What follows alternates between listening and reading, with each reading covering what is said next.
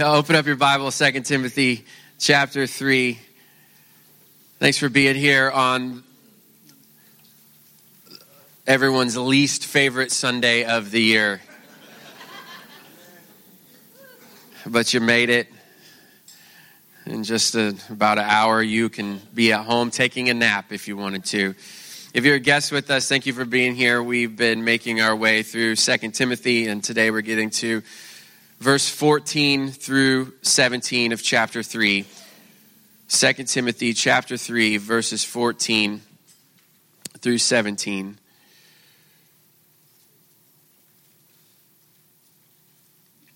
Just so everybody's on the same page, the uh, Apostle Paul is writing this letter to his true son in the faith, Timothy. Paul didn't have uh, children of his own. Timothy was as close to a son as he ever got. Uh, Timothy is just more than Paul's little boy. Timothy is a pastor of pastors. He's responsible not just for one church, but probably many churches. And Timothy has found himself in an interesting position because on one side of him, he has the Apostle Paul, who uh, has been his mentor, has really been the person that he's learned uh, faith from. But Paul is in prison. And on the other side of Timothy, you have opponents of the Apostle Paul who are saying to him, Are you sure that you can trust Paul? Because if God had really blessed him, why would he end up in jail? That doesn't seem like a, a, right math equation. God has blessed you and you end up in jail. And even what we know from history is the Apostle Paul is not going to make it out of jail. He's going to be executed there, uh, going to give his life because of the gospel of Jesus. And, and, and, and Timothy is wrestling with those two things. I know Paul, I've been an eyewitness, I've had a front row seat to his incredible ministry. And, and yet, is it true that, that maybe God hasn't blessed Paul and that's how he ends up in prison? But Paul writes him this letter to remind him of the things that he knows. And, and he tells Timothy, keep following the path that I have laid out for you. And that, in fact, that's how verse 14 starts. But as for you, continue in what you have learned and firmly believed and you know those who taught you, and you know that from infancy you have known the sacred scriptures, which are able to give you wisdom for salvation through faith in Christ Jesus. All scripture is inspired by God and is profitable for teaching, for rebuking, for correcting, for training in righteousness, so that the man of God may be complete, equipped for every good work. So he tells Timothy, I want you to keep following me, and along that path, you need to develop and you need to maintain trust and treasure for God's scripture. Look at verse 14. But as for you, continue in what you have learned and firmly believed, and you know those who taught you, and you know that from infancy you have known the sacred scripture. So Paul is saying to Timothy, not only should you trust me, but you should also trust everyone who has taught you the word of God. And for Timothy, that was three primary people, at least three that we know the Apostle Paul, who we've already mentioned, and then his mother, Eunice, and his grandmother, Lois. In fact, that's how the letter starts. Uh, with just, just a few verses, Paul has already mentioned Lois and Eunice by name, saying to Timothy, Remember that you are a continuation of not just me, but of also the spiritual heritage that you have. You learned the scripture from these important people. Right? We are always benefiting from someone else's dedication to Jesus. Like, I'm especially thankful for uh, Scott Greer. You, you don't know him. In fact, a lot of people don't know him, but he was my seventh grade Sunday school teacher at my church. And he had a passion for memorizing God's word, and he wanted us to memorize the scripture as well. And so we did what any good parent would do. He bribed us and said, If you are able to remember last week's scripture, then you can get candy. And I don't mean like a little bite of candy, I mean a full size king size butter finger candy bar, which happened to be my favorite. So you bet you I had my scriptures memorized because I was in seventh grade. I wasn't eating breakfast before we came to church. I wasn't putting on deodorant or combing my hair either. So breakfast for me was my scripture memory king size butterfinger. Right? And I don't know why he did that. Um, why he went out of his way, all that expense, week in and week out. All I know is the scriptures that he had us memorize, I can still bring out of my mind. We're all benefiting from someone else's dedication to Jesus. And, and Paul is reminding Timothy Hey, you learn this from me, you learn this from your mother, you learn this from your grandmother. Verse 15. And you know that from infancy you've known the sacred scripture. We know from the book of Acts that Timothy's father was a Gentile, he was Greek, but Timothy's mother was Jewish. And if you were Jewish, at the age of five is when you began to seriously take in the scripture. Uh, not only studying it, but memorizing it and understanding it. So, for as long as Timothy could remember, his grandmother and his mother made sure that he was receiving God's word. And when it says sacred scripture here in 2 Timothy, Paul is talking about the Old Testament uh, because they didn't have the New Testament in the form that we have it all bundled up together. At the time, it was just letters, the letters that we have, but they were just letters at the time being passed around from church to church to church. They were treating these letters as scripture, but it wasn't in the form that we have it now. Not everybody had a copy of it all together. But Timothy knew the Old Testament scripture from as early as he could remember. And look what Paul says the scripture is good at doing. You've known the sacred scripture, which are able to give you wisdom for salvation through faith in Christ Jesus. We see Jesus using the scripture for this very purpose. If you, if you have a Bible, turn to Luke chapter 24. In Luke chapter 24, Jesus has begun to make appearances after his resurrection. You remember he was crucified on a Friday. Uh, Sabbath was Saturday in first century Jewish culture, and that started at actually sundown on Friday. So they kind of rushed Jesus' burial on Friday. They just wrapped him up and they put him in this tomb, but they, it wasn't complete. It wasn't the way you would bury somebody permanently. And so a group of disciples who were women, they were coming back on Sunday morning, which was their first available opportunity after the Sabbath was over. You weren't allowed to do any of this kind of work on the Sabbath. So they were coming back early Sunday morning to prepare Jesus' body for permanent burial. But you know the story. When they get there, the tomb uh, is open, the stone has been rolled away, there's no body in it. And, and yet Jesus begins to appear to them as resurrected. Well, they go back, they tell the other disciples he's alive, but that was greeted with some skepticism. Two of the disciples, and we don't know their names in Luke chapter 24, but two of them left that upper room uh, that the women, women had gone back to and said, hey, he's alive. And uh, now they're traveling up the road to Emmaus. And while they're walking along the road, Jesus appears to them. Now he does that he does not let them know that it's him. So for some reason they can't recognize it. And he asks them, "Hey, what's your story? What's going on with you?" And and the, and they give a reader's digest of everything that happened. We've believed in Jesus. We thought he was the Messiah. But unspoken in their statement is, "But we guess he's not because he was crucified." And oh, by the way, some of our uh, friends went to the tomb this morning and uh, he's not there, and they say that he's alive. But you can tell when you read Luke chapter 24, they don't believe it. And in verse 25, Jesus says to them, How foolish you are, and slow to believe all the prophets have spoken. Wasn't it necessary for the Messiah to suffer these things and to enter into his glory? Then, beginning with Moses and all the prophets, he interpreted for them the things concerning himself in all the scriptures. So, isn't this interesting that you have two disciples who are discouraged because they have placed their faith in Jesus, but he's been crucified? So, already they think, well, we missed the boat. We thought he was God's Savior, but clearly he's not because he suffered and died. They are obviously not believing the resurrection story from the, the, the ladies who said they have seen Jesus alive.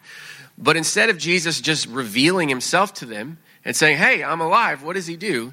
Still hiding from them, he takes them back into the scriptures. It says, starting with Moses. Moses historically is believed to be the one responsible for the first five books of the Bible Genesis, Exodus, Leviticus, Numbers, and Deuteronomy. And then all the prophets. Essentially, Jesus starts in the beginning of the scripture and he walks them through so that they could see his suffering on the cross wasn't just random, it was actually a fulfillment. His resurrection was a fulfillment of all that God had planned laying the groundwork through hundreds and thousands of years of Jewish history. He, he could have just said, Surprise, it's me. But he didn't. He showed them the scriptures. In fact, later on in verse 32, he said, They said to one another when they realized it was Jesus, Were our hearts burning within us while he was talking with us on the road and explaining the scriptures to us? So even Jesus knows that the scriptures are able to make people wise to the salvation that he is bringing. I went to a conference years ago, and the keynote speaker uh, was talking about how to share your faith without getting in an argument, which was really appealing because, on one hand, we want to talk about these things that are so important to us and that we believe. On the other hand, we don't want to be argumentative people. I mean, some of you do, but most of us don't. Know. And so, the idea that you could do these two things at the same time share what is so important and not argue was really appealing. And, and, essentially, what he said was you just ask people a couple of simple questions. Number one, do you have any religious beliefs? Number two, who do you think Jesus is? Number three, if, if you, what do you think happens after a person uh, passes away? And then the last question is uh, if what you were believing weren't true, would you want to know? And then he says, if they say, yeah, I, would want to know, he said, then just hand them your Bible. And you, you turn a few places and and, and let them read the scripture for themselves. And then you just ask them what they think it means. And if they're way off base, then you can know that God's still working in their life and they're not really uh, anywhere close to committing their life to Jesus. But if they give you the right answer, then you go to another scripture, ask them the same thing. What do you think it means? And that way you'll know that God is at work because the point he was making is God works through the scripture. You and I don't have to do the heavy lifting. We don't have to talk someone into Jesus' kingdom. God will do that for us. Well, I, I honestly, I didn't believe him. So after the session was over, I thought, well, I'm just going to do a little experiment. And so I found the first person that would stop and talk to me, and I said, hey, you got any religious beliefs? The guy said, he was about my age. Uh, no, not, not especially, I guess. Who do you think Jesus is? Mm. He didn't really have a good answer for that. What do you think happens to a person after they die? I don't know. I said, Well, if you could know for sure the answer to these questions, would you want to know? And he said, Yeah. So I handed him my Bible. And the first place I had him turn was Romans chapter 3, verse 23. Real simple verse. I said, Read it out loud. For all have sinned and fallen short of the glory of God. I said to him, What do you think it means? He said, I, I guess it's saying that we're, we're all sinners. Great. Turned a few pages to the, to the right. Romans chapter 6, verse 23. Read it out loud for me. For the wages of sin is death, but the gift of God is eternal life in Jesus Christ our Lord. What do you think it means? I guess because we're sinners, we deserve death, but God has given us a gift in eternal life. Fantastic. A few pages to the left, John chapter 14, verse 6. Read it for me.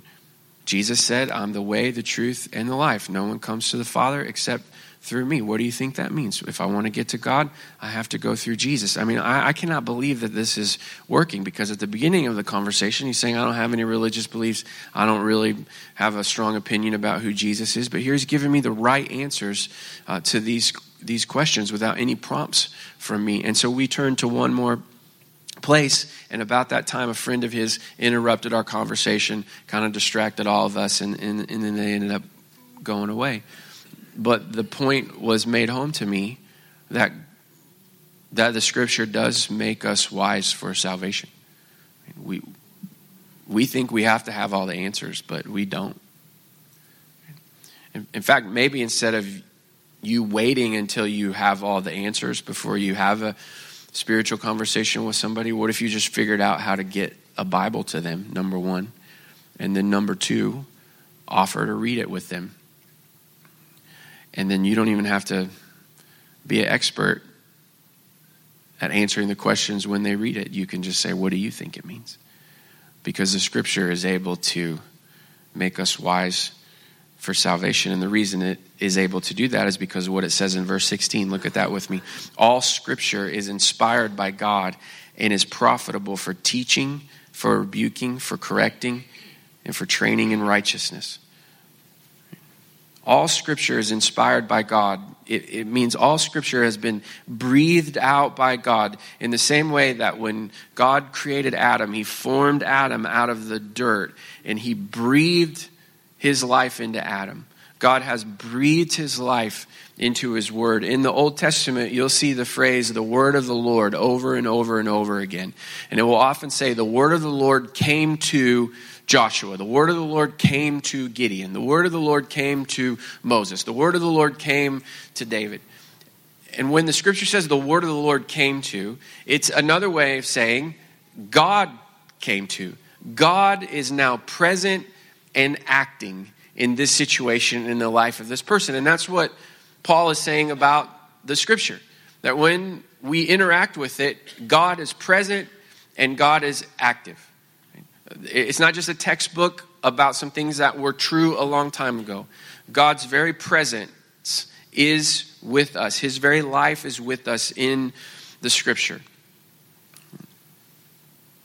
And so it says it's profitable, it's useful for, and then it gives us a list. First, for teaching. I mean, that's what he says back in verse 15. It's able to give us wisdom for salvation, it's useful for rebuking. Right? Uh, to rebuke means to expose, uh, it, it means to make aware a couple of weeks ago, our daughter Willa, who was three, uh, was uh, near one of our electrical outlets. And to my knowledge, she has no experience with that. She's not been tempted yet by it, but I could see her brain kind of working as she was staring at it right in front of her. And, uh, and so before she even made a move to stick something in there, I, I yelled across the room uh, to her, you know, don't do that, and then explained why as best as, as I could in the way that she would understand. Biblically speaking, I rebuked her. I exposed her to this knowledge that she didn't have. I alerted her. I warned her. And that's one thing that the scripture is good at. It, it alerts us, it warns us, it exposes things that we don't know, but we need to know. You know, Jesus consistently did this with the Pharisees, but they didn't listen. I wonder if we have the ears to hear warnings and alerts from the Word of God. When God wants to show us something that we don't know, when He wants to make us aware, are we able to listen? It's useful for teaching, it's useful for rebuking, it's useful for correcting. A lot of us would like to just stay with the rebuking part, especially when we think about, you know, our culture out there outside the church. There, there seems to be a lot to rebuke. But you know that phrase, uh, preaching to the choir? It's when uh, pastors would uh, occasionally turn around to the choir. Now, obviously, you got to use your imagination here. Uh, we don't have one. And, and would preach to the choir. It means one of two things. Number one, it means that he's telling that group of people something that they already know, uh, they already believe. Um, so, preaching to the choir means I'm saying something that you already agree with, or it means that you're giving a hard time to people who are doing the most. Right? And we like to preach to the choir, or more specifically, we like to rebuke to the choir. We like to say to one another, aren't those people out there so bad? Right? Aren't they just not getting it? Don't they just not know the truth? The problem is, is we're just preaching to the choir. We're just saying that to one another, and we already know that. We've already been alerted to that. We've already been made aware of that. And so we agree with one another, but all it ends up doing is making us angry at the people out there or making us self righteous about how much better we are in here. But a rebuke is meant to be to a person who needs the warning. I don't say to my big kids every day when they get home from school, hey, keep your fingers out of the outlets. We've already been down that road. They already know that, right? We could form a little study group, the three of us, me and Annabeth and Jackson, about how we're so great at not sticking our fingers in the outlets. It's been 7,000 days since I've done it. That was the last time that you did it. Let's talk today about the dangers of electricity. Let's talk about currents. Let's talk about voltage. Right? Uh, meanwhile, Willa is toddling over to an outlet. The person who needs the warning isn't getting the warning because we're over here talking about how we've already been warned. You know, we always talk about truth and love.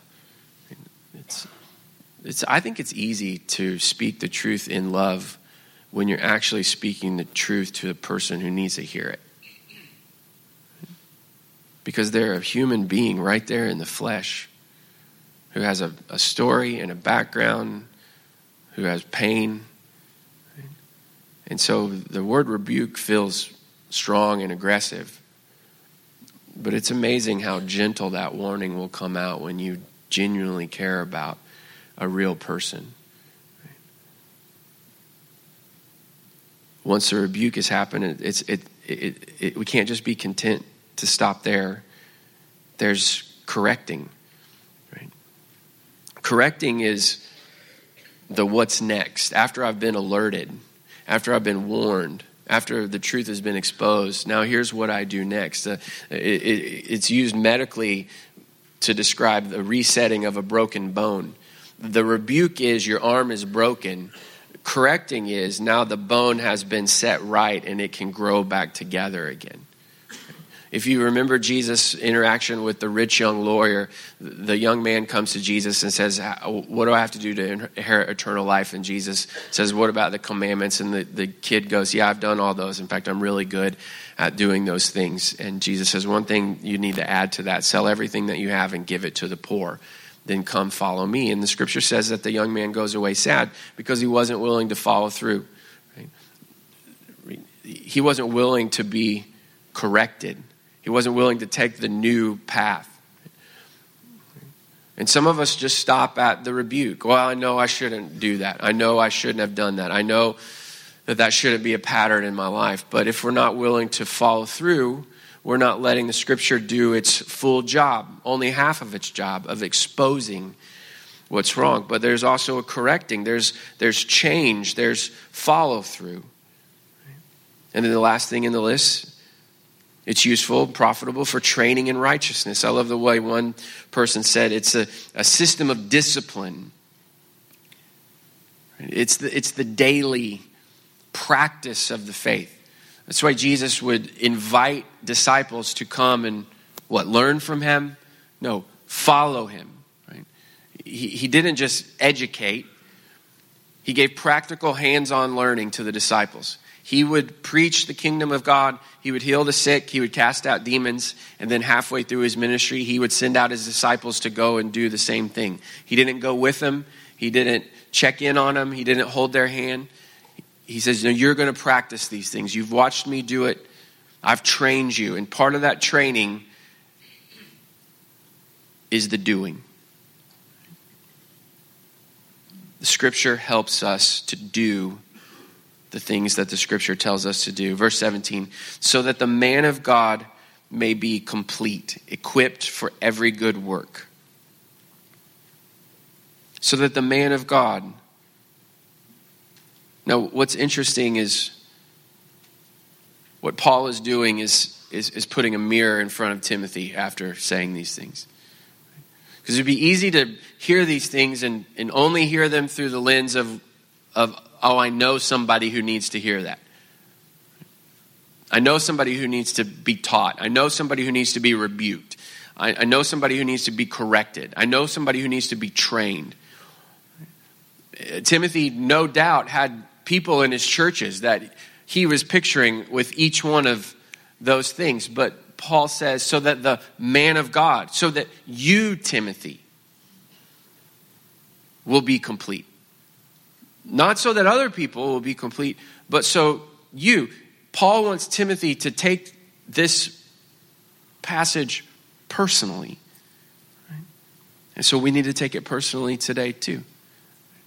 Mean, we all have people who need to be taught and corrected and rebuked and trained.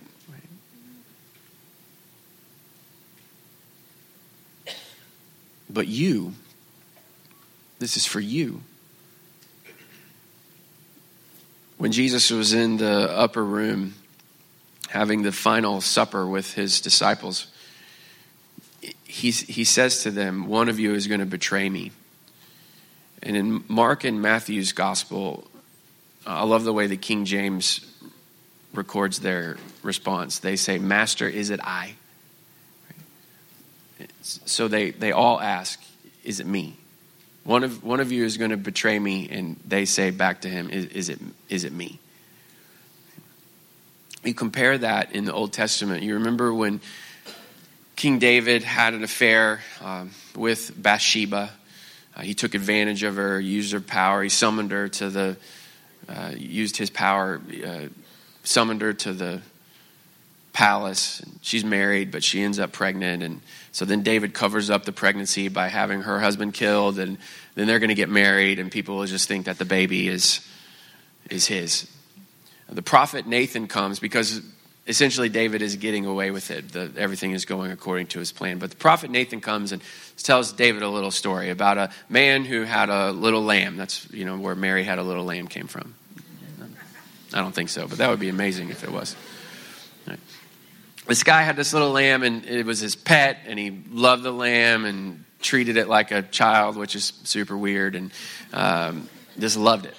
Uh, there was a rich man also in the area who had tons of lamb, sheep, goats, cow. I mean, just had everything. He was super rich. And the rich man had a visitor come to his house, and so he was going to have a dinner. But instead of using one of his many, many, many lambs, he goes and takes the one lamb of the guy who just had the one and loved it so much. And David is outraged. And, you know, because David is responsible for the kingdom of Israel. And he's thinking, who did this under my watch? I'm going to make sure that this rich man gets what is coming to him. And you may remember that the prophet Nathan says, You are that man. This is what you have done with Uriah and his wife Bathsheba. Because right? we kind of get those two choices. We can say to God, Is it me? It might be me. Or we can wait and God will say, It's you. After we've already made the mistake, after we've sinned, after we've hurt people. That's why a little phrase like, so that the man of God, so that you, Timothy, is so important because it's our opportunity to stop and go, is it me? Is it me that needs to hear this? Is it me that needs to be warned? Is it me that needs to be corrected? Is it me that needs to be changed? Before I rush off and assume it's you, is it I? So that I don't ever have to endure the pain of God coming and saying to me, It is you. And look at what you have done. But you, man of God,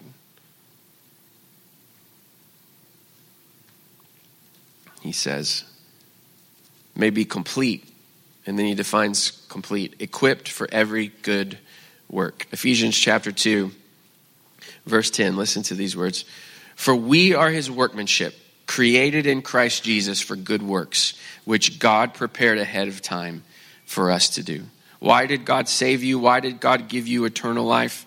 Created in Christ Jesus for good works what are those good works? Those good works were prepared ahead of time for us to do. God has a to do list for you, has before time began. And what Paul is saying to Timothy Timothy, you won't be able to do that to do list without the sacred scriptures. So before you and I rush out there into the world to make a difference with our lives, make sure that we have our Bible in our hands to do the good works that God has for you. You got to be equipped, you got to be ready, able to do them. So, three things start, stay steady, study. For some of us, in response to today, you just need to start reading the scripture. The great news is, is we're doing it together as a church family. See at the bottom of your listening guide that you received on the way in what this week's scripture readings are. So just jump in with us. And hey, great news, you already missed Leviticus, man. So it's over. You know, don't worry about going and picking it back up again. Hardest part's over. If you're not reading the scripture, start. If you are reading the scripture, stay steady. Keep doing it. If you miss a day, don't quit. Jump back in. And if you are reading, but God is stirring you, I can do more. I want to go a little bit deeper, then study. Don't just read, read with a pen.